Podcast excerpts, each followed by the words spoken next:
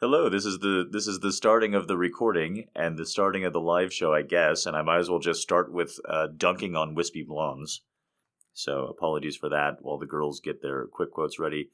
So uh, I dated a ballerina for a while. She was a semi-professional ballerina. She did make money. She did tour. She was with a professional company, uh, and then she also taught not ballerina classes, uh, but she taught just kids just poor just poor kids. And she she was a professional ballerina, and you could tell she was a professional ballerina because she had zero percent body fat, and she had horribly mangled feet, and because she never smiled or laughed. And so these are all the typical qualities of baller- professional ballerinas. Uh, if you have one in your life, or if you are one, don't make eye contact right now. The the reference that I have, the reference that I have for her uh, today. Like the only the only joke that I have about ballerinas that I actually do keep is that she. I think that she metastasized her personality to keep her body close. Oh no, she metabolized her person. Whoops, that was a horrible misstep. She metabolized her personality to keep her body moving. Was my old joke about this particular ex. So now that I've now I've gotten down on that enough, uh, I'm not particularly into the wispy blonde femme fatale sort. But for the life of me, I think January Jones is gorgeous. I mean, I'm obviously not like a brave statement or anything. She's been on the cover of a million magazines, so I'm I'm not like stepping out of line. But not only do I think she's gorgeous, I also think she's a fucking amazing actor because Mad Men is such a great show and I wouldn't have been nearly as into it the first season if not for January Jones. And so there's a couple of people saying, I've never watched Mad Men. What's your favorite show, Jack? What's good on Netflix? Uh, Mad Men, if you've never seen it, I want to make my pitch. And my pitch is for those of you women who have not seen it out there, Mad Men is one of the most feminist shows ever made. And not like it becomes one of the most feminist shows ever made. It starts off, the pilot is one of the most feminist shows ever made. In the pilot, a young woman goes to work at an office building. Another woman, her superior, because women are ruled by women in this world, there are no male bosses for women in season one of Mad Men. The male boss sends, or sorry, the female boss sends her off to an OBGYN on her first day slash first week. It's been a while since I've seen the pilot. Where the doc puts her in stirrups, opens her up vaginally, writes her a prescription for birth control, and tells her not to use it because she's a slut. This is the first episode of Mad Men, baby. Welcome to work in the 1960s. So that's that's in the pilot, and it gets more feminist from there. Like it gets more feminine perspective and and isn't it doesn't it suck to be a woman from there, right? That's that's in the first episode. Somewhere in the first season, January Jones, who's a stay-at-home mom, and we watch her just descend into fucking madness. Uh, is is basically the first season of of watching January Jones just stuck at home with these fucking kids. Oh, you understand why these housewives in the 60s did so many drugs. You totally get it. And at one point, she gets in a car accident with her daughter, little Sally Draper, little Sally Draper, who plays Sabrina, which is why I'm bringing all this up. Little Sally Draper, uh, Sabrina from Netflix, and little Sally Draper is in January Jones's mind like this perfect reflection of her. Sally has to look like her and talk like her and dress like her, and she was a model, and so Sally has to be a model, right? This is season one. This is a seven season show, and seven and the seventh season is amazing. All the seasons are pretty good. So, pretty pretty quickly in. Wow, I'm just talking about this. Is welcome to the Mad Men podcast. So in season one, there's a car accident. January Jones, Sally Draper in the car. Nothing bad happens. It's like an eight mile per hour fender bender. No consequence whatsoever. But Don Draper, uh, Jon Hamm, comes home that night, the husband slash father, and January Jones grabs his shirt with both hands, looks into his eyes, and says, if that accident had some way disfigured Sally, I'd rather she just died. And that is the moment that I got so into this show I can't even stand it. I can't even stand it. I I I leaned forward in my chair. If I was eating something, I put it down. I put both palms down so I wouldn't grip something too hard. I was like, what am I about to watch? To this day, as a writer, I hear that character coming from a mom. I hear that dialogue coming from a mom. I'm like, I'll watch it. I'll watch it. I'm there. I'll buy. I'll buy the. i t- I'm there. What? Holy shit. if you enjoyed that mother daughter relationship, one other last thing before we get into quick quotes, I can't stress enough. I, Tonya. Also watch I, Tonya for mother daughter relationships and Ivar acting. okay. All right. Quick quotes. If you put in quotation, uh, uh, I, as in the letter I, comma, T O N Y A, I, Tonya, like I, Claudius, but I, Tonya, as in I, Tonya Harding and it's not an accurate representation of that story at all. But the acting out of Margot Robbie and Allison Janney as mother and daughter is it's the best, the best. If you have any issues with your mom, they will come out as a woman watching I Tonya. I know I have issues with my mom, and they came out as a dude watching it. Ah, right. Quick quotes. If you put it into quotation marks, I'll say it. If you put it in, you gotta put it in quotation marks so I know I'm kinda like Ron Burgundy. Quick quotes. Different, different song every time. Hello, princess. Do you want to get pushed? Because you're acting like you want to get pushed. Being mine doesn't mean I won't hurt you. Advertising is based on one thing happiness.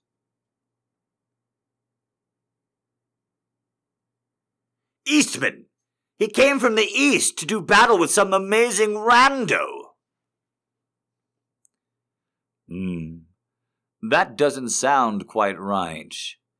The phrase you're looking for is yes, sir. Yeet. Aw, you're too short. Too bad you can't reach that shelf.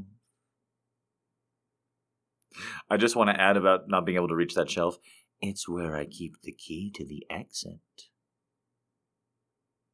That's why you're trying to reach that shelf. you're such a sweet, good girl, Sierra. Now be a good girl and come for daddy. If you're being such a brat, I'm going to have to hurt you with my cock. Don't be shy. Come, give Daddy a kiss. Come here, sit on my lap, and shut your mouth.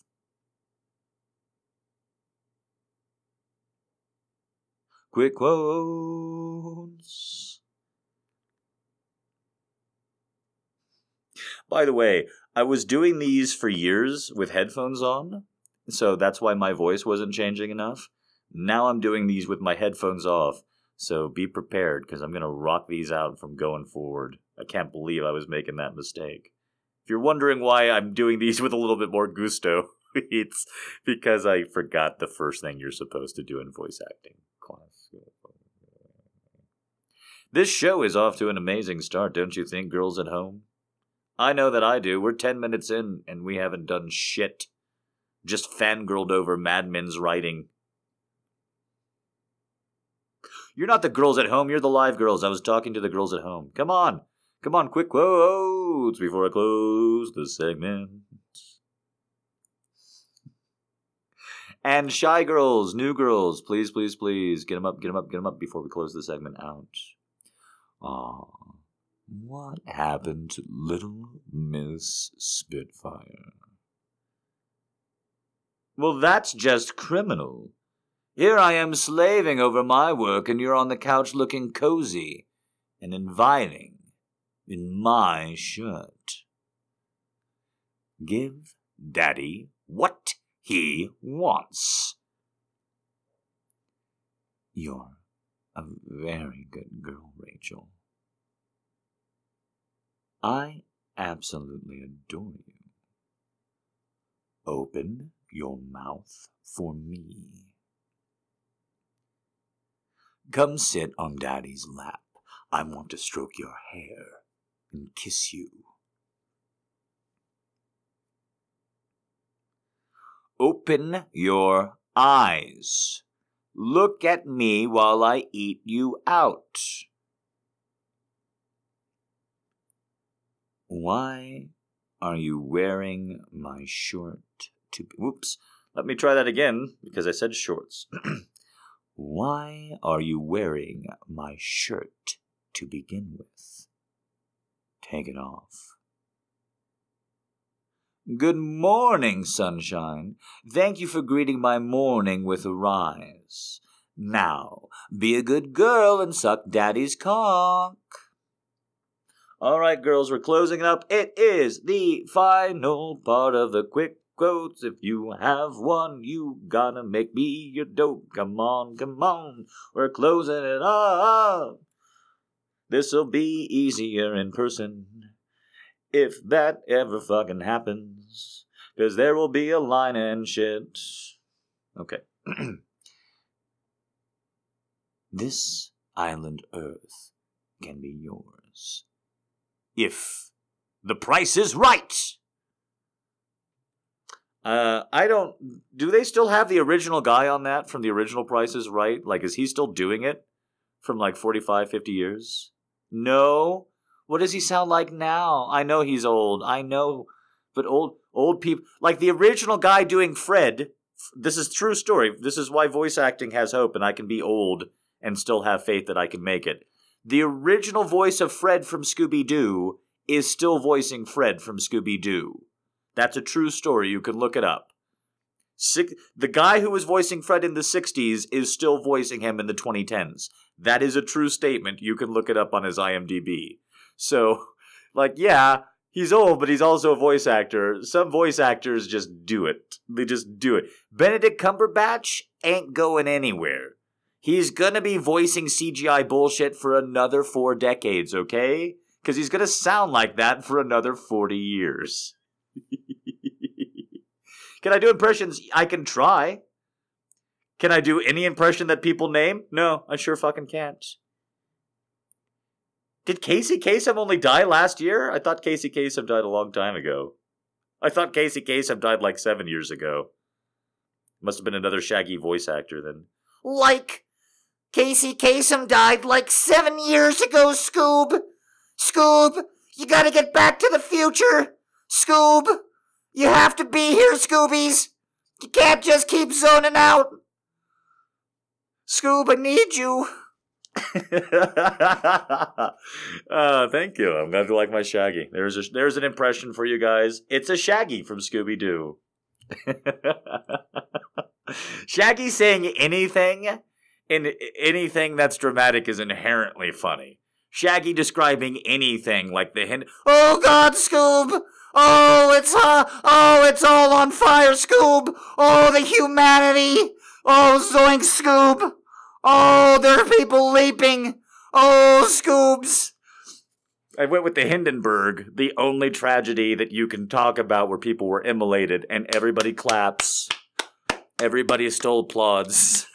it's been desensitized. There's only one watery grave ship that you can talk about. It's Titanic. We've all been desensitized, so we clap if we. Ah. All right. Okay, guys, that was quick quotes. Thank you so much for everybody's requests. Thank you for prompting me, both with just random can you do impressions and then talking about Shaggy. So I do appreciate that. Let's move on. to poem number one. We've got a lot of amazing poems tonight. I do want to get through them. I don't think you will ever fully understand how much you've touched my life and made me who I am. I don't think you could ever know just how truly special you are. That even on the darkest nights, you are my brightest star. You've allowed me to experience something very hard to find unconditional love that exists in body, soul, and mind. I don't think you could ever feel all the love I have to give, and I'm sure you'll never realize you've been my will to live. You're an amazing person, and without you, I don't know where I'd be.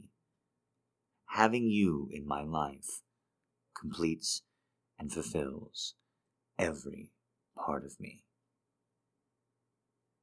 Will You Ever by Caitlin M. Yawn lovely poem to start everything off on. Very, very, very shift of the mood, and we're going to keep it. I'm not going to make any jokes because we've got some very serious, lovely poems tonight. Up next, somebody requested a whole series of collections by different authors, so that's why we're going to do it. Some of my favorites are in here, so without further ado. Hold fast to dreams, for if dreams die, life is a broken winged bird that cannot fly. Hold fast to dreams, for when dreams go, life is a barren field, frozen with snow. Dreams by Langston Hughes. 'Twas noontime of summer and midtime of night, and stars in their orbits shone pale through the light, O the brighter cold moon, and planets her slaves, herself in the heavens, her beam on the waves. I gazed a while on her cold smile, too cold, too cold for me. There passed a shroud, a fleecy cloud, and I turned away to thee. Proud evening star, in thy glory afar, and dearer than thy beam shall be. For joy to my heart is the proud part thou bearest in heaven at night. And I more admire thy distant fire than the colder, lowly light. Evening Star by Edgar Allan Poe. Death is a fisherman the world we see his pond is, and we the fishes be. His net some general sickness, however he is not so kind as other fishers be. For if they take one of the smaller fry, they throw him in again, he shall not die. But death is sure to kill all he can get, and all is fish with him that come to his net. Death is a Fisherman by Benjamin Franklin.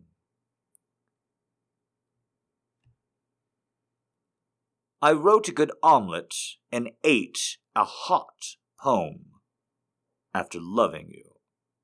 Buttoned my car and drove my coat home in the rain after loving you. I goo I goed on red and stopped on green, floating somewhere in between, being here and being there, after loving you. I rolled my bed, turned down my hair, slightly confused, but I don't care. Laid out my teeth, gargled my gown, and then I stood and laid me down to sleep after loving you. I wrote a good omelet by Nikki Giovanni. Weren't those all lovely? Thank you, thank you for the person who took the time to come up with such a great selection. Very, very diverse, wonderful representation and authorship. Lots of, lots of different things. That was wonderful. Thank you very much for taking the time. Appreciate you. All right. And now to just read this next person's poem. Ah.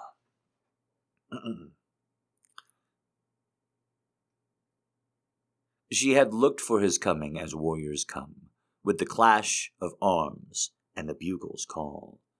But he came instead with a stealthy tread, which she did not hear at all. She had thought how his armor would blaze in the sun as he rode like a prince to claim his bride. In the sweetest dim light of the falling night, she found him at her side. She would have dreamed how the gaze of his strange, bold eye would wake her heart to a sudden glow. She found in his face a familiar grace of a friend she used to know. She had dreamed how his coming would stir her soul as the ocean is stirred by the wild storm's strife. He brought her balm of a heavenly calm and a peace which crowned her life. Love's Coming by Ella Wheeler Wilcox.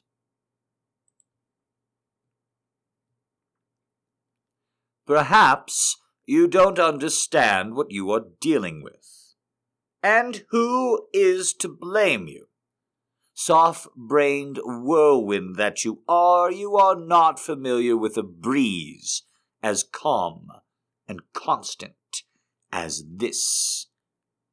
I have been built to withstand all manner of broken and twisted things, to make homes in aching gulfs, wider than the scream of a god hurled across a night sky. These trembling hands have torn apart tempests far darker than this. You are no more than a slipped stitch in a sprawling tapestry. You may think that you have drowned me, but I can still dance in puddles in bare feet after all poured through the rain.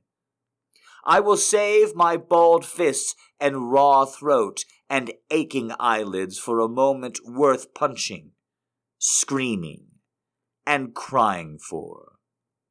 My darling, that this is not it. But please, continue to imagine that I am pining, that I can hardly breathe for the ghostly grasp of your hand on my heartstrings. Whatever keeps your ego warm. On this particularly frosty December morning. I could no longer fill your gaping mouth with lyrics to love songs that you will never know the words to. We were surely made for better things than to be puppets of fumbled fingers, masters tangled in knotted strings. One day you will meet someone who you would walk across naked flames for.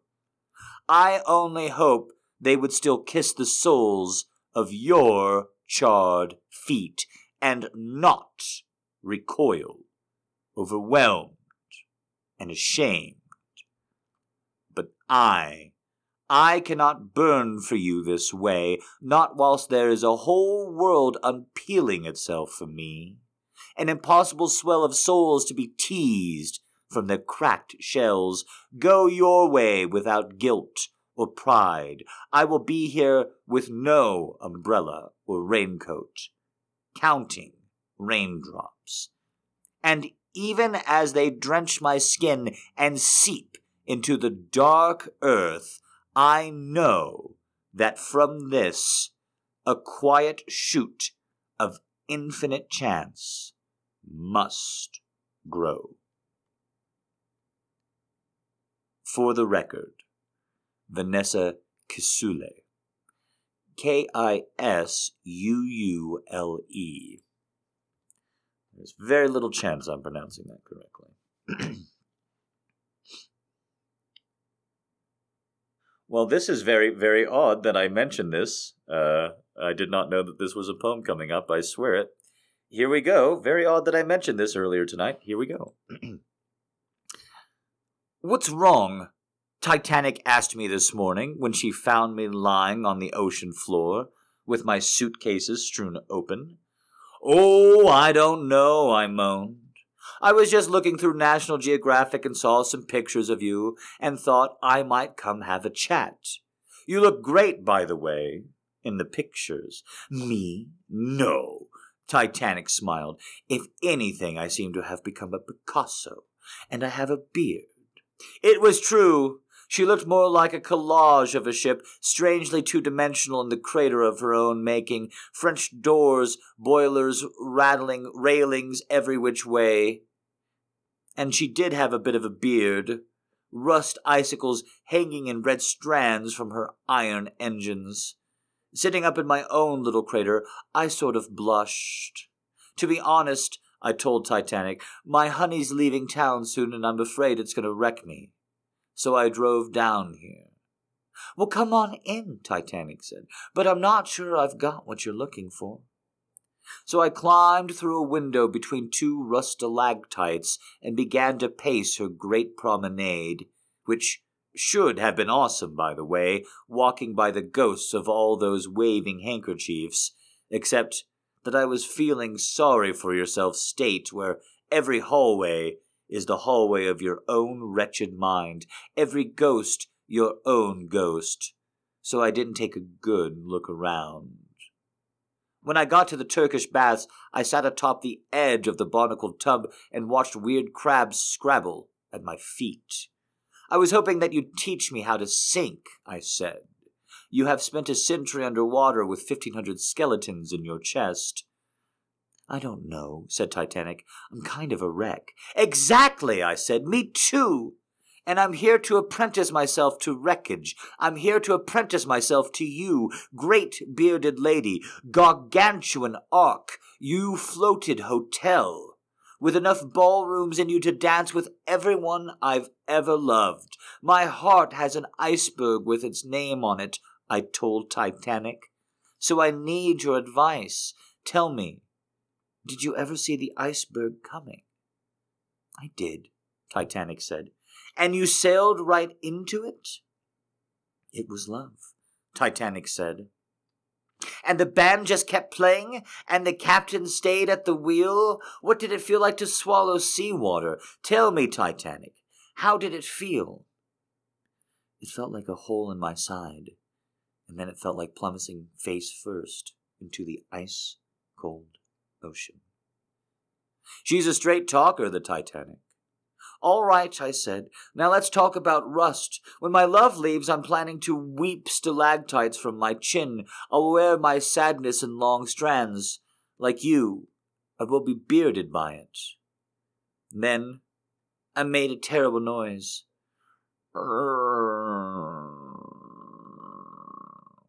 I've been practicing the sound of wrenching metal, I told her, for when my love leaves.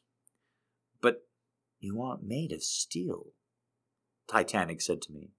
I'm a writer, I said. I can be made of anything. Well, then, be a writer, she said. Be a writer? I paused, anemones between my toes. Okay, when my love leaves, I'll start with an SOS. I will Morse code odes as the whole world goes vertical. I will write nosedives as my torso splits in two. And the next day, I will write stunned headlines, and the next day I will write the obituaries, and the next day I will write furious accusations, and the next day I will write lawsuits, and the next day I will write confessions of wrongdoing, and the next day I will write pardons, but I won't really mean it. And the next day I will write sonnets, but they will not fit the schema. And the next day I will write please, please, please come back. The next day, I will write epitaphs, navigation maps, warnings for future generations about the hubris of human love. I will write quotas and queries and quizzes. I will write nonsense. I will write nonsense. I will write nonsense all the way down, and no diving teams will find me. No robot arms will retrieve me in pieces. Never will I be reassembled in plain air. No, I will remain whole two miles down, with my suitcase strewn open, and in a hundred years I will still be writing about this feeling. Though my heart be Picasso, though my heart be bearded, at the bottom of the sea. The Titanic let me cry for a while, my sobs echoing off her moldy mosaics. Then she said, Girl, you're too young for a beard like this. You're never gonna get some if you rust over now. I sniffled a little and scratched my name into the green slime of the tub. The trouble with you humans is that you are all so concerned with staying afloat. Go ahead. Be gouged open by love. Gulp that salt water. Sink beneath the waves. You are not a boat. You can go under and come up again with those big lungs of yours, those hard, kicking legs. And your heart, she said, that gargantuan ark, that floating hotel. Call it unsinkable, though it is sinkable. Embark, embark. There are enough ballrooms in you to dance with everyone you'll ever love. That's what the Titanic told me this morning, me lying next to her on the ocean floor. There are enough ballrooms in you. On this the 100th anniversary of the sinking of the Titanic, we reconsider the buoyancy of the human heart. By Laura Lamb Brown Lavoie.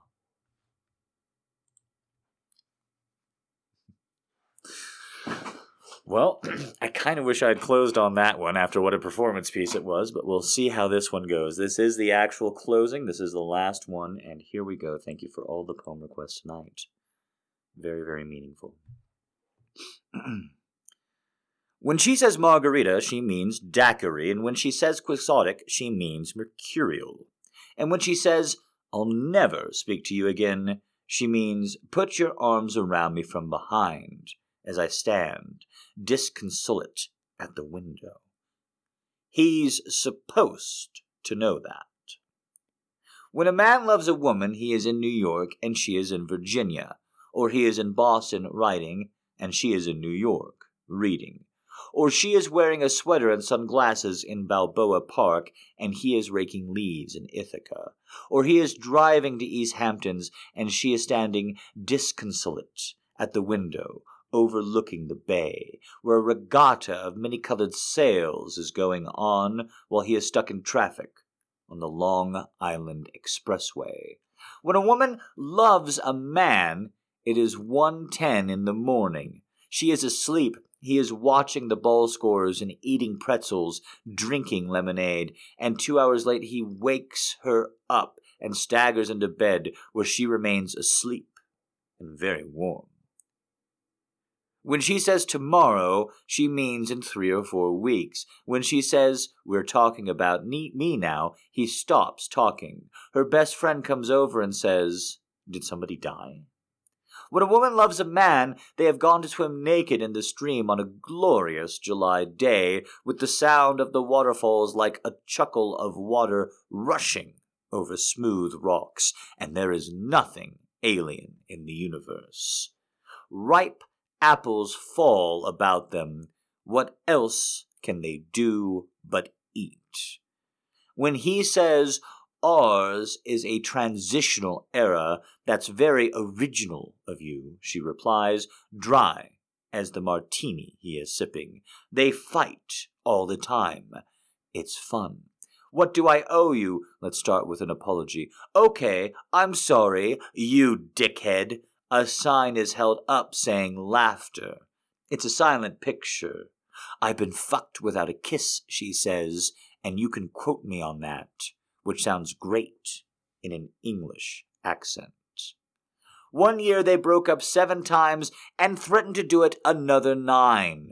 When a woman loves a man, she wants him to meet her at the airport in a foreign country with a jeep. When a man loves a woman, he's there. He doesn't complain that she's two hours late and there's nothing in the refrigerator. When a woman loves a man, she wants to stay awake like she's a child crying at nightfall because she didn't want the day to end. When a man loves a woman, he watches her sleep, thinking, As midnight to the moon is sleep to the beloved. A thousand fireflies wink at him. The frogs sound like the string section of an orchestra warming up. The stars dangle down like earrings, the shape of grapes. When a woman loves a man, David Lehman. Well, we had some just lovely, lovely. Oh no, there's one more! Oh no! Oh, I was closing out poetry twice, but there's one more here. Here we go. Oh, silly, silly Jack, there's actually more than one more. There's two more. Here we go. Holy shit. Oh, I don't know how to close segments. Let's just talk about Mad Men some more. I'm going to be embarrassed anyway. I might as well just talk about TV I like. So, anyways, on the fourth season of Lost, they actually finally talk about the time dilation that's going on. Like they act, there's a boat off the coast of Lost, the island, but then they send things from the boat to the island, and there's a like they actually confirm that there's a time difference happening. It just doesn't have to be headcanon. Okay. I can't stop thinking about you wondering if you think of me too.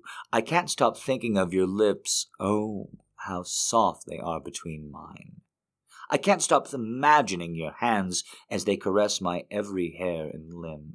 I can't stop thinking of your face, how I love it, and it thanks me in return. I can't stop thinking of your voice as sexy as the body it possesses. I can't stop feeling your touch inside me. My temperature rises and emotions explode. I can't stop thinking of how much I want you, how I need you.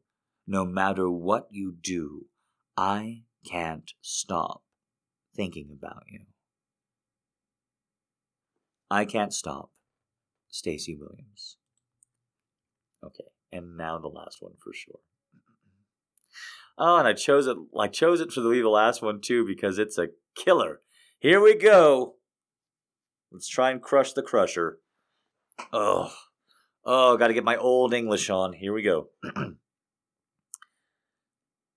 Come live with me and be my love, and we will all the pleasures prove that valleys, groves, hills, and fields, woods, and steepy mountain yield and we will sit upon the rocks, seeing the shepherds feed their flocks, by shallow rivers to whose falls medullus birds sing madrigals. And I will make thee beds of roses and a thousand fragrant posies, a cap of flowers and a kirtle embroidered all with leaves of myrtle a gown made of the finest wool, which from our pretty lambs we pull, fair lined slippers for the cold, with buckles of the purest gold. A belt of straw and ivy buds, with coral clasps and amber studs. And if these pleasures may thee move, then come and live and be my love the shepherd swains shall dance and sing for thy delight each May morning. And if thy delights thy mind may move, then live with me and be my love. The Passionate Shepherd to His Love by Christopher Marlowe. Requested once every three months. You all say you want to live with a shepherd, but I don't think any of y'all ever smelled any sheep up fucking close. I'm just gonna tell you, I don't think you all have been around that many sheep that you would be all like, I'll live with you, shepherd, in your hut, in your smelly wool fucking hut. I'll worry that bandits are gonna come and kill us for our gold buckles, the most valuable thing in our hut. I love you, shepherd. Uh huh.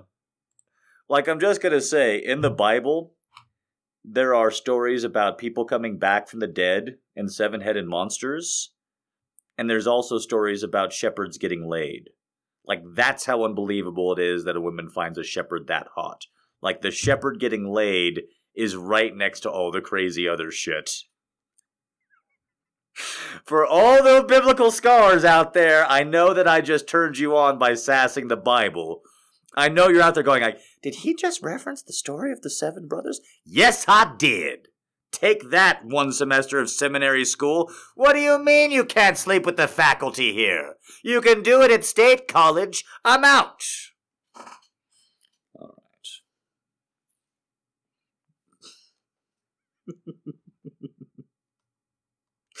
People have to carry the two on that joke.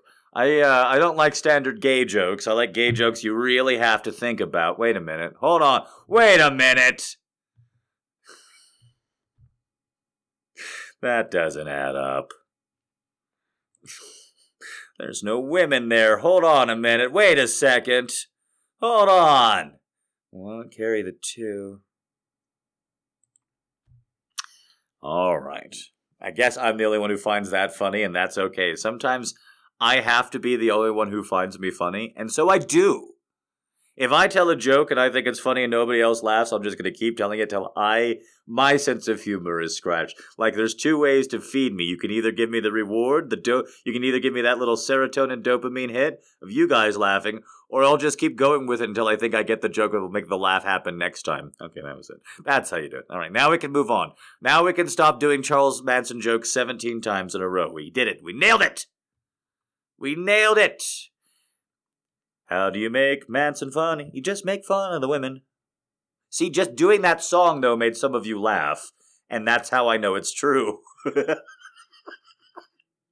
don't make don't make fun of Manson. Just make fun of the women who would kill for him. And then, if you really like, if you get in trouble, and women like that's not okay. Just put a little like, I can't even get a lady to pump gas for me. And then everybody will laugh again because you've made yourself less than Manson which is the name of the sitcom that I pitched ABC, they did not accept my phone calls after that. Let's get into some porn. the metal inserted in her did not bother her. It was not exactly pleasant, but nor was it unpleasant. What it did, though, is it reminded her permanently what happened the night before and what was about to happen tonight. You're absolutely right. Tip jar! You're absolutely correct. I should have done it after crushing all that poetry and all that humor. Thank you very much, everybody who tips. I do appreciate you. One more time. the metal inserted in her did not bother her. It was not exactly pleasant, but nor was it unpleasant. What it did, though, it was reminding her permanently what happened the night before and what was about to happen tonight. She tried to focus on the job, but every shift of her body she was receiving a reminder, and her dreams would take over. Multiple times during the day, she got caught with vacant eyes, having dropped completely out of a conversation. She was having memories of the night before his hands, his tongue exploring her body, and its every detail, every corner, up to the most embarrassing ones. It had been an endless tease, and when she thought it would end, he just gave her a set of instructions for the night after, pushed that small metal plug in her, and then disappeared, leaving her feverish and unsatisfied. She jumped again, a colleague had been talking to her for at least five minutes. She had lapsed again. At multiple points, she nearly gave up. Who was he to dictate her life anyway? It's not like they'd met for a long time. It had been intense, but she had to admit that she barely knew him. So far as they had spent most of their time having sex, she was not even sure she could remember exactly what he was doing as a job. She even went multiple times to the toilet, feeling the plug with her fingers, passing over the wet magma of her sex. But every time she was about to masturbate for removing the plug, something stopped her. What would happen tonight? The instructions were perfectly clear. Enter the hotel room, remove her clothes except for her white blouse. He selected it specifically for her to wear today. And put the blindfold on. Enter the room, put on blindly what would be on the bed. He was very specific that she should not either masturbate or remove the plug before that night. He would have known for a second, but the first, still, something stopped her hand. At the time he said she was in front of the room he indicated. The sign, Do Not Disturb, was hanging on the door. The hotel was on the upscale side. The corridor felt it came from a different century. There was tapestry on the wall, and a thick red carpet was absorbing all the sound. Not that it was needed. The place was nearly deserted. When she entered the room, just one other man in his fifties, wearing expensive suit, was entering his room after probably a day of financial meetings of some sort. The entrance was a small corridor leading to the bedroom. She couldn't see what was on the bed from here. A black tie had been placed on the hangers in the entrance. She couldn't hear anybody in the room, but from here she couldn't be sure. She started feeling hot. She dutifully followed the instructions and she entered staggering into the room, moving in small steps, feeling the mahogany furniture. Her nipples, as hard as pebbles, were rubbing against the fabric of her shirt. The room seemed huge, and at one point she had let go of the wall to try to find the bed. After a few minutes of stumbling, her foot hit softly the frame. She felt the cover. There was something heavy on the bed. You could feel the mat and the cover curving to adapt its weight. She had to step on all fours of the bed to find what it was. She finally found it a sizable piece of metal. She lifted it. It was heavy. She manipulated it, feeling the outline. The shape was unusual. It was mainly a very thick scale, slate of metal, but there were holes of some kind, some locking mechanism. She understood them. It was some kind of cuffs. Her first reflex was to put them on, but she stopped. That was the point of no return. There were no keys on the bed. She checked a second time. She stopped for the first time. She asked herself if there was someone in the room. She became silent, attentive. There was not a single sound. The room's walls were more probably soundproof. Crazy thoughts started to run in her mind. What if she was in the wrong room? What if he never came? What if the staff entered? She stayed like that, propped up on the bed, sitting up on her knees, with only her white blouse, with the massive cuffs of her lap, of her laps.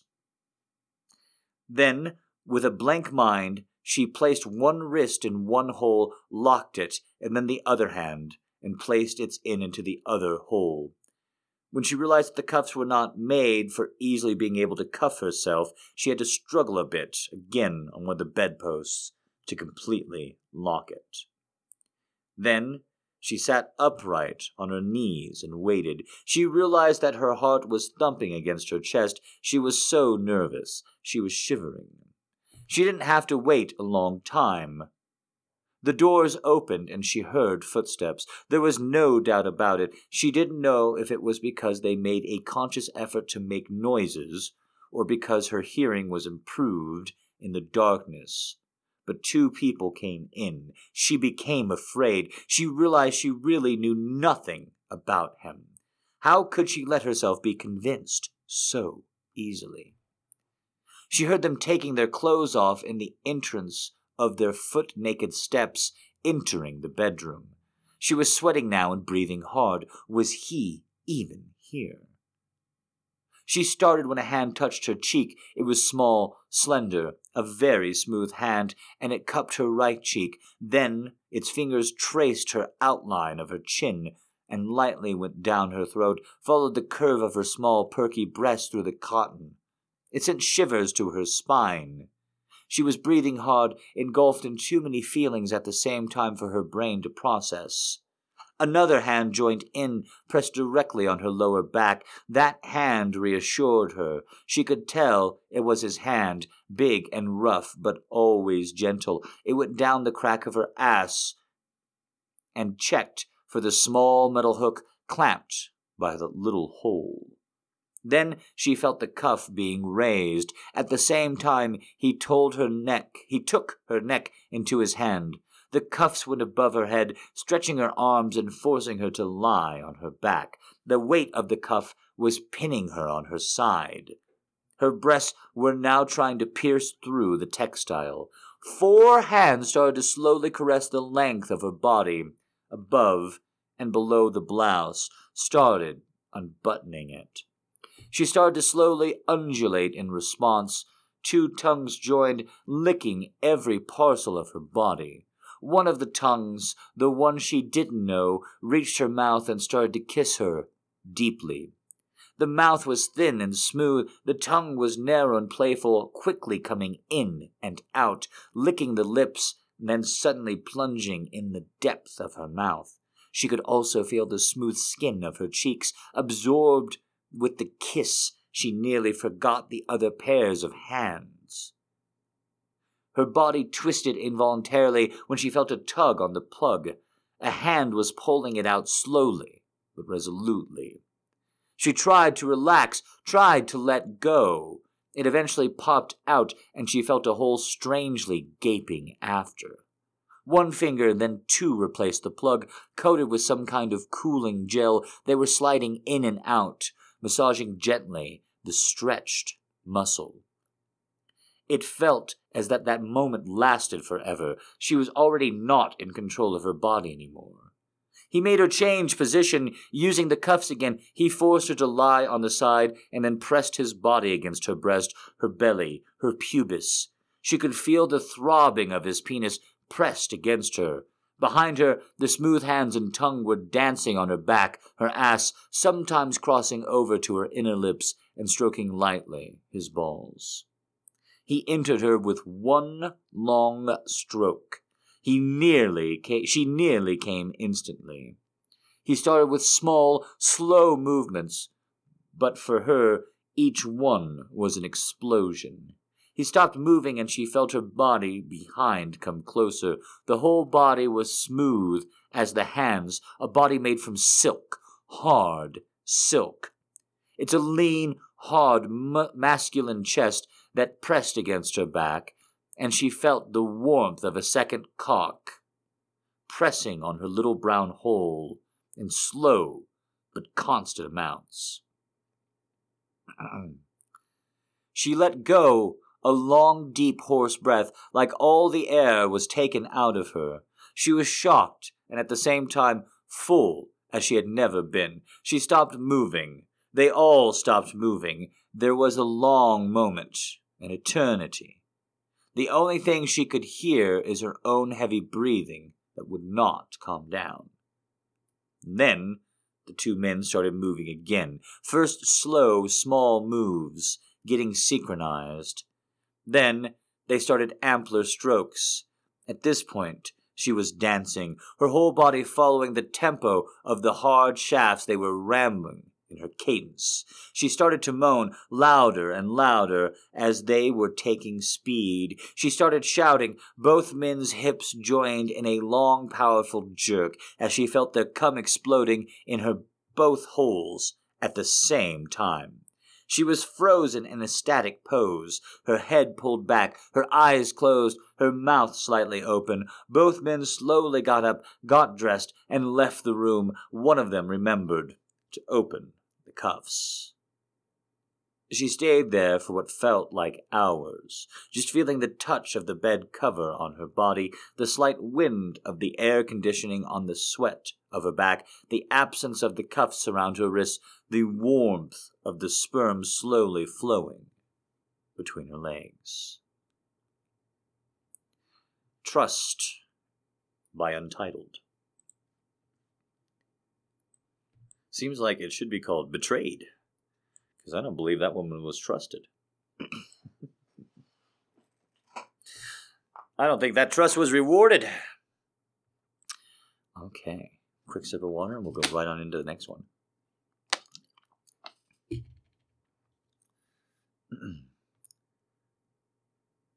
My eyes slowly open. It's still dark outside, but I'm wide awake now.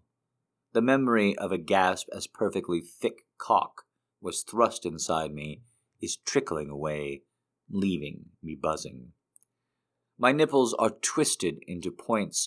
I reach down and feel a slickness between my thighs. I sigh and turn over. His sleeping form is a mountain next to me. The heat coming off him protects me against the chilly night air drifting in through the open window. He usually doesn't sleep over, but I don't mind sharing the bed every once in a while.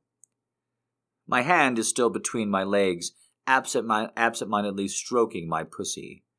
My clit aches as the last waves of my dream wash over me, the imprint of the heavy, strange body on mine, the face of a man I can't quite place as he's driving his cock into me, the sound of my cries that went unvoiced have faded I have never come from my sexy dreams, but I can always finish myself off if I'm lucky enough to be awakened by them. I take a moment, relishing the feel of the fall breeze playing across my bare breasts.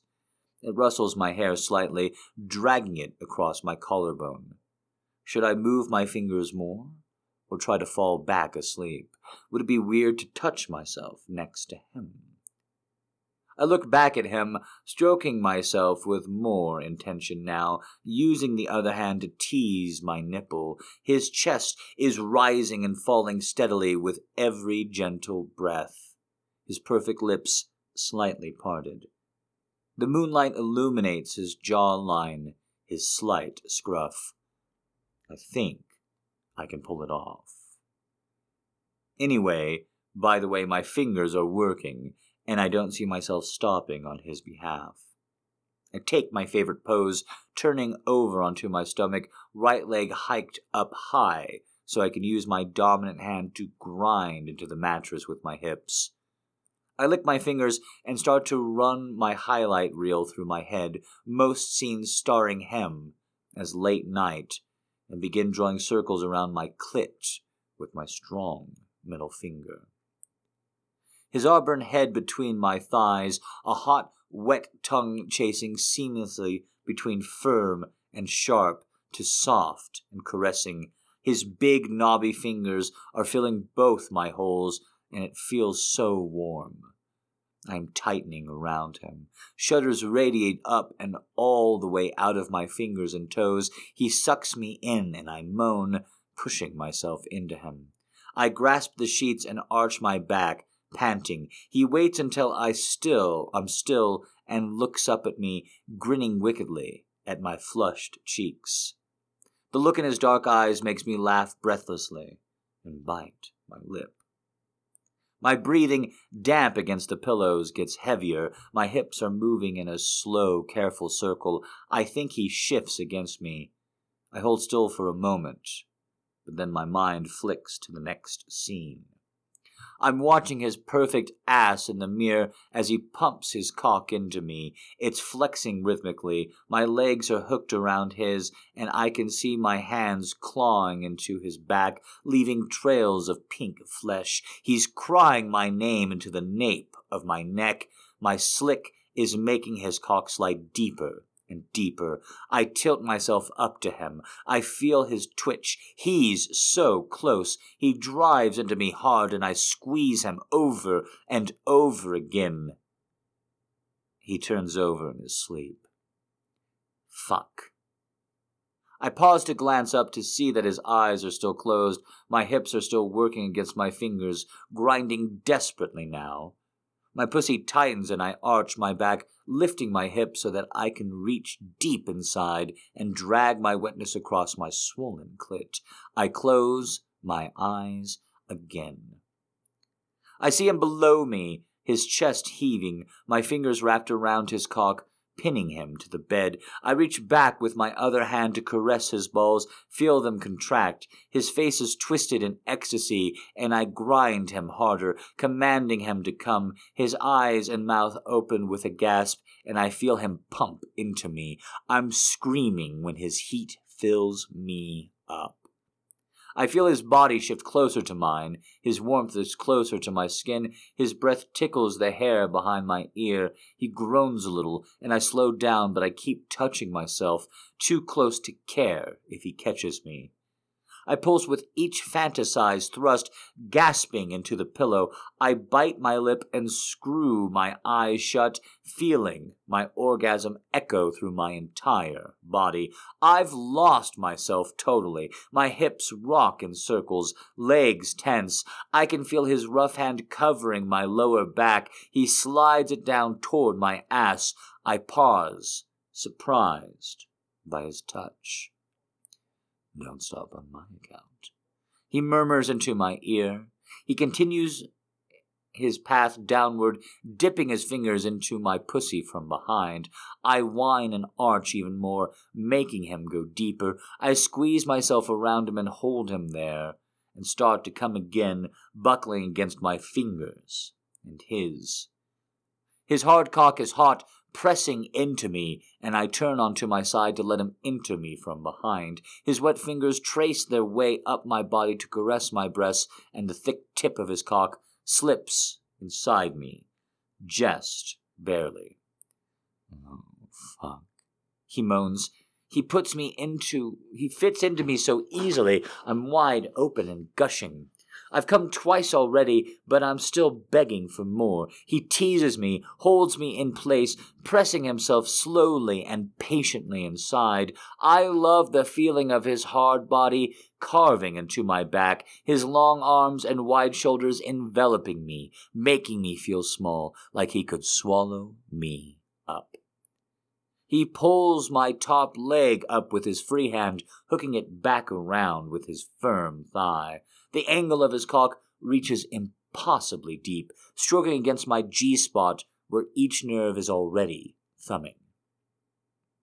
I'm so sensitive. My clit feels white hot, so I relax and enjoy the sensation as he uses me. His deep voice fills the space behind me. His breath is moving, his body rhythmically, while his hand outlines my soft curves. He traces my collarbone, runs his thumb up each ridge of my neck, and then his fingers lay softly underneath my jaw. I know what he wants. I push my neck against his hand. Yeah, I whisper. Please. His grip tightens, and I gasp, loving the precariousness of feeling the blood fighting its way up to my head. He's smart, nor he's smart, not squeezing too tightly yet, waiting for the right moment. His cock is still moving in a slow, steady pace, hypnotizing me. It's late enough, so dark, the night air so calm. That's all that makes us all feel unreal. He could be the stranger from my dream, his face unrecognizable to me. He could be anyone in his hands but it is unmistakably him, the contours of his cock inside me, his voice trailing over my neck, whispering filthy things that send shocks of pleasure through my body. The darkness makes me more aware of the sounds we make together, how I can feel each breath he takes moving the air over my neck, my breasts. I reach back to grab his ass and push him deeper inside me, opening as wide as I can to let all of him go. He shudders, a gasp catching in his throat, and I feel his cock contract. He tightens his grip around my throat and shoves himself hard into me, his tip reaching my limit. I cry out when I feel his hot cum fill me up, pulsing my pussy to take it all in. He unfurls his hands from my neck, dragging tensed fingers that leave a trail of sparks down my body, and stops at my ass. He flips me back on my stomach and roughly pulls my hips up. I'm not done with you yet, he growls, his lips inches from my pussy. His hands are pulling me apart, his mouth on anything he can reach, moving hungrily. I cry into the pillow and claw at the sheets. The feeling is almost too intense to handle, but I'm pressing into his face for more. He stops suddenly, pulling back. Don't move, he says, just coming up for air. I moan, moving my hips back so he can easily reach every part of me. I feel his fists, his first two fingers slip into me easily, while his other hand gently massages my clit. I'm melting into the mattress, back arched to the point of breaking. Don't move. I feel his weight disappear from the bed for a moment, some rustling. Then his cock is caressing my impossibly wet pussy. He's hard again, teasing me with his swollen head, pressing slowly, barely into me, over and over again. I whine and try to push him further, but he holds my hips still. Suddenly, I hear a familiar buzzing, and my vibrator replaces his cock, sending waves through my body. I jerk with surprise and then press back into it for more. He's sliding easily over my swollen clit, my slick folds, holding my ass with my with his other hand so I can't move. He's having so much fun exploring me that all I can do is open up and take it, and soon my pussy clenches again. Can I come, Daddy? I beg. Wait. His voice is a sharp arrow through the still air. He reaches down and grabs my face, turning it so that I can see the silhouette in the dark. He pushes his fingers into my mouth and makes me taste my juices. Me patient, baby. He pulls my vibe away, and I whine, and then scream as he thrusts his cock fully into me. I'm gasping into the mattress, eyes screwed shut, trying to take in the sensations my pussy squeezes around his thick cock. God, I'm wet. And my vibe sends quick shocks into my clit and the walls of my pussy. I'm slamming my ass back into his hips, opening wide, screaming, Yes, yes, yes. A hard slap to my ass stings my skin. He holds my vibrator against me, and I bury my face in the pillow. It's so intense against my swollen, fucked pussy that my eyes start to water. Then his mouth is on me. His fingers filled both my holes and tightened around him, pushing back, greedy for more, more, more. Suddenly, I'm coming again. My pussy squeezes so deep that I can feel the shudders in my chair. I feel a trickle between my breasts and reach up to wipe away a stream of our juices from my body. I push him back onto the bed and straddle him, sliding down his chest so he can feel how fucking wet He's made me. Now it's my turn to make him come. Hard.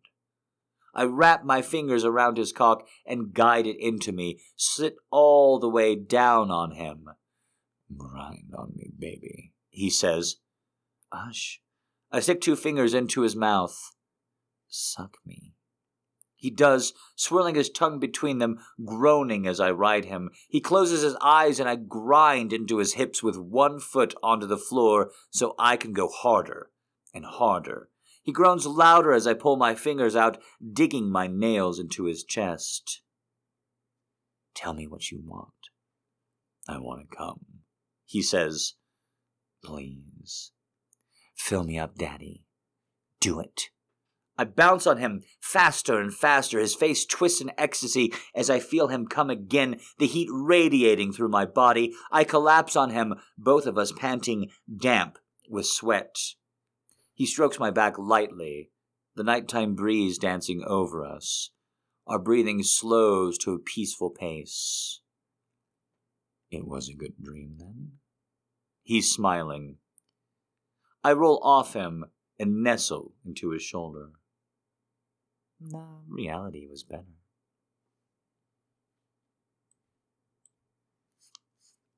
Better Than Dreaming by Bridget Belcerci. That is our second or third piece by Miss Belcerci. She's quite good. I love it when women talk about fucking. Women talk about fucking in a way that's always educational for me. I mean that sincerely. When women really talk about the mechanics of fucking, always interesting. You always learn something. Mm. I always do, at least as a penis haver. All right, tip jar one more time. And let's close out the show. We got one last thing of porn. And I think it looks very solid. What I learned this time, uh, I, I learned I'm going to make a woman fuck her hand for me on a bed. That's what I learned.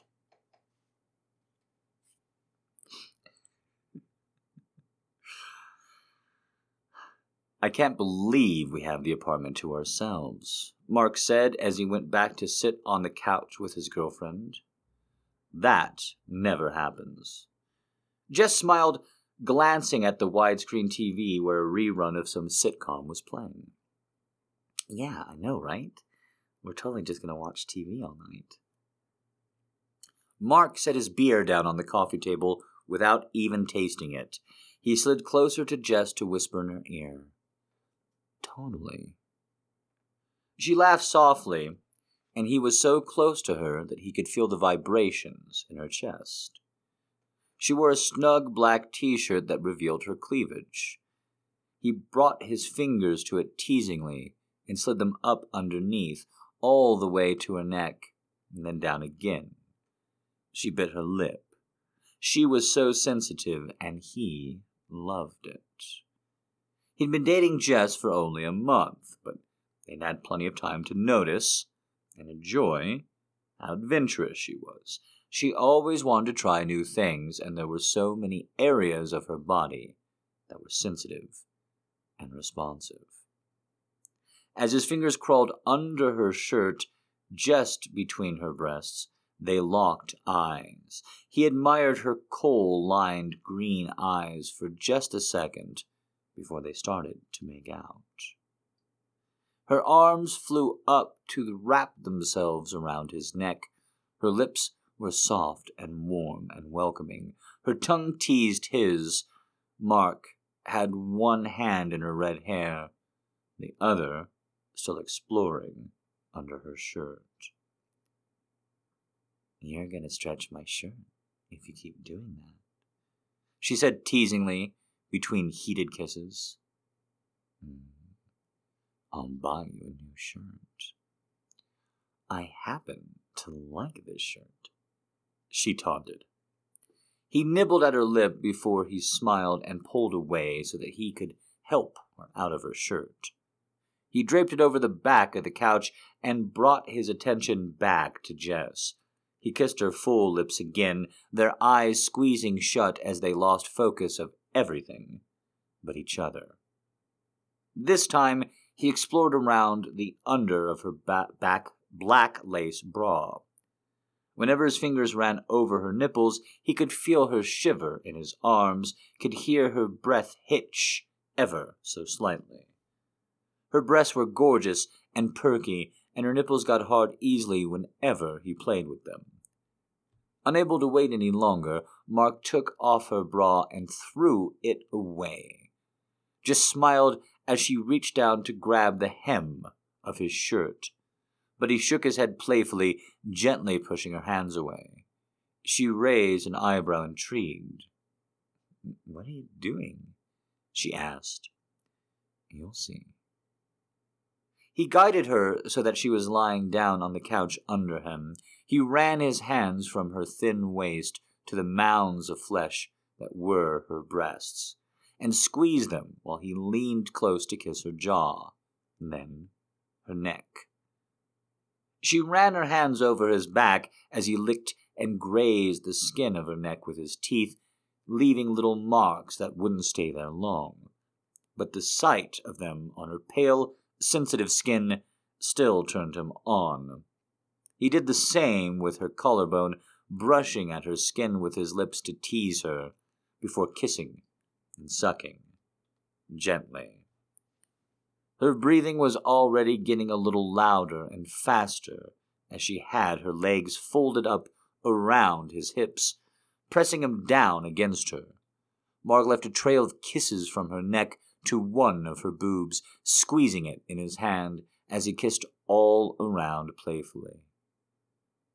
Hmm, she moaned as he lingered on the side where he could feel her ribs. She was a little bit ticklish there, and he knew it.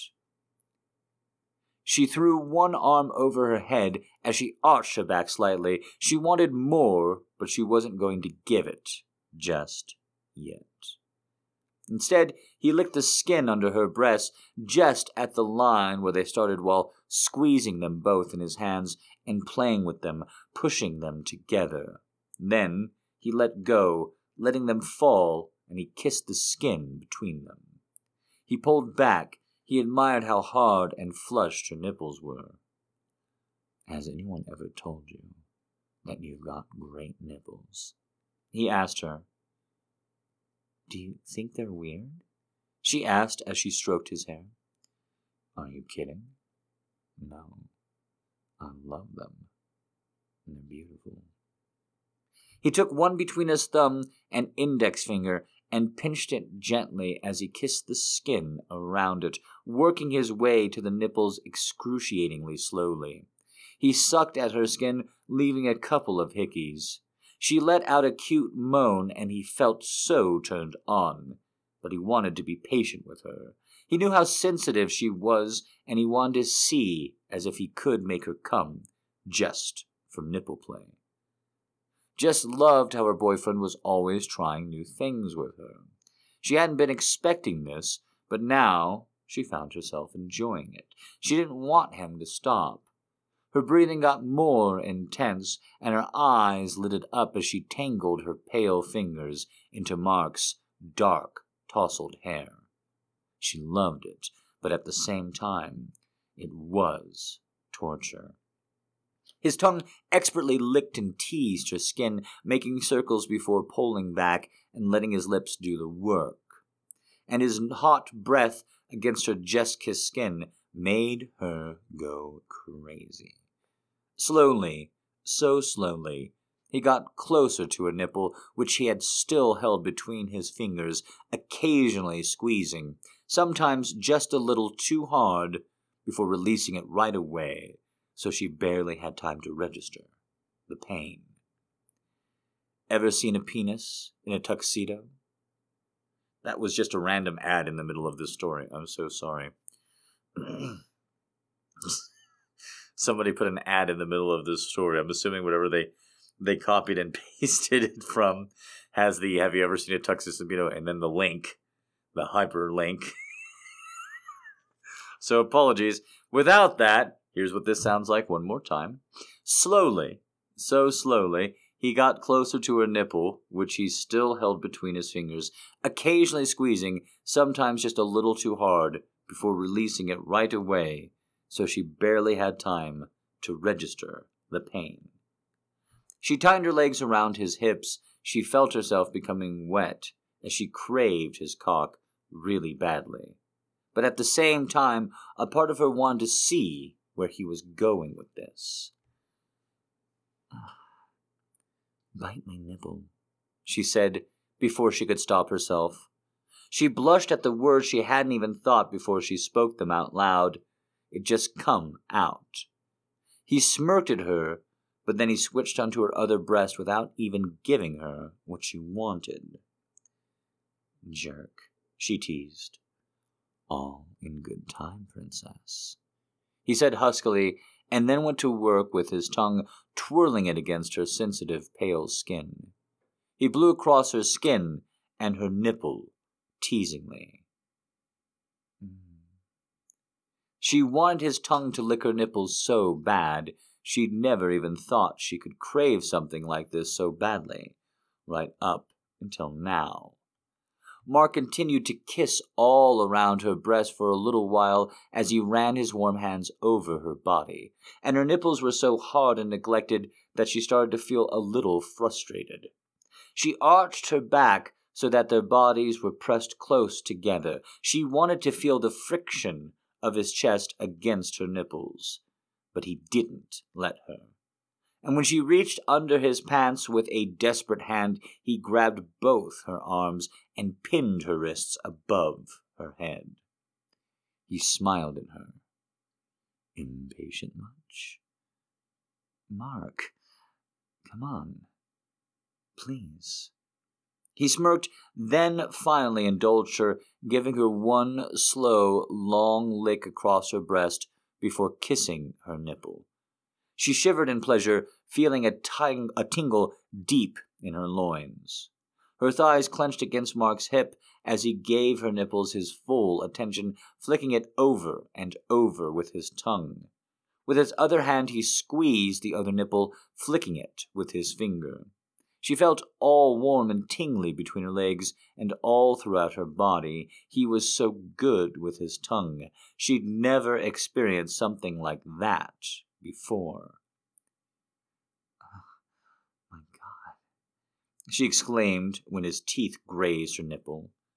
She hadn't been expecting it, definitely took her by surprise, but she liked it. He bit it gently, then increasingly hard, but switched to the other nipple before the first one could be too hurt. He knew how to read her body language and the moan she let out to push her limits, but not too much. You're amazing, she told him, she was so surprised nipple play could feel so great. Mark's hips crashed into hers, and they were sort of dry humping while he licked her nipples widely. It turned her on even more to know that this was making him horny as well. Do it again, she suddenly exclaimed as he flicked her nipple particularly intensely with his tongue. He indulged her, and she closed her eyes, arching her back, head tilted back into the couch, lost in her own little bubble of pleasure.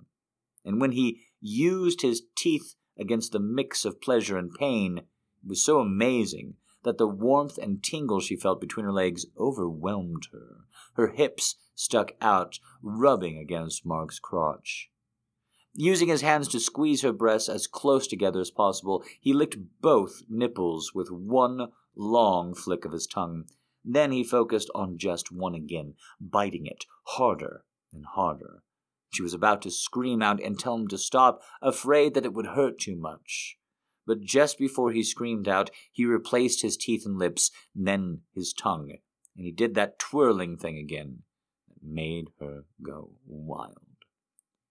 She felt her pussy getting even more wet, and delicious warmth rushing through her body. She moaned loudly over and over again, and Mark never stopped pleasuring both her nipples, one with his fingers, and the other one with his tongue and teeth. It was too much. She felt delicious pleasure overwhelm her senses. Holy shit, she said. Oh my god. She had no idea what was happening. She never even thought it was possible to come from this, but she was definitely coming. She was so close. It was insane. Don't, don't stop. She begged, and Mark didn't. Just in the heat of her body exploded, and pleasure consumed her in delicious waves, raking her entire body with spasms. Mark bit her nipples so hard that she screamed out but it was a scream of both pain and pleasure, and it only made her orgasm more intense and perfect. Oh my god. She moaned one last time as her boyfriend finally released her extremely sensitive, flushed nipple from his teeth. He held her as she enjoyed the last lingering tingles and spasms from her orgasm, and she smiled and laughed incredulously. She held him tight, feeling all satisfied and enjoying the feel of his strong chest pressed against her breast after all that teasing. It was good to be close to him. She didn't even know what to say. That was amazing, she said at length. He returned a smile and then kissed her lips, slow and deep. I knew you would like it, he said, entirely confident. So modest, aren't you? She joked. Always. Also untitled with no author. So, that was our final piece of the night. Thank you to everybody who came out. Thank you to everybody who listened. Guys, Fridays, 10 Eastern on the server. Why won't you come to a live show? If you've listened to the whole recording, you should definitely come to a live show. You should come with a request. You should come with your cheering section on. You should come to tip me and all the rest. I had an amazing time. I hope you had an amazing time too. Guys, thank you so much. Everybody who comes out to the live show, everybody who listens, everybody who recommends the podcast. Oh, I cannot thank you enough. You're what keep the project on uh going. Listen to me, I just keep getting stronger and faster and better. I'm like a spider that's evolving in real time. Soon I will type with all eight of my hairy legs at once. So thank you all very, very, very, very, very, very much. I appreciate you. Thank you, thank you, thank you. And I hope you have a wonderful rest of your week ahead of you.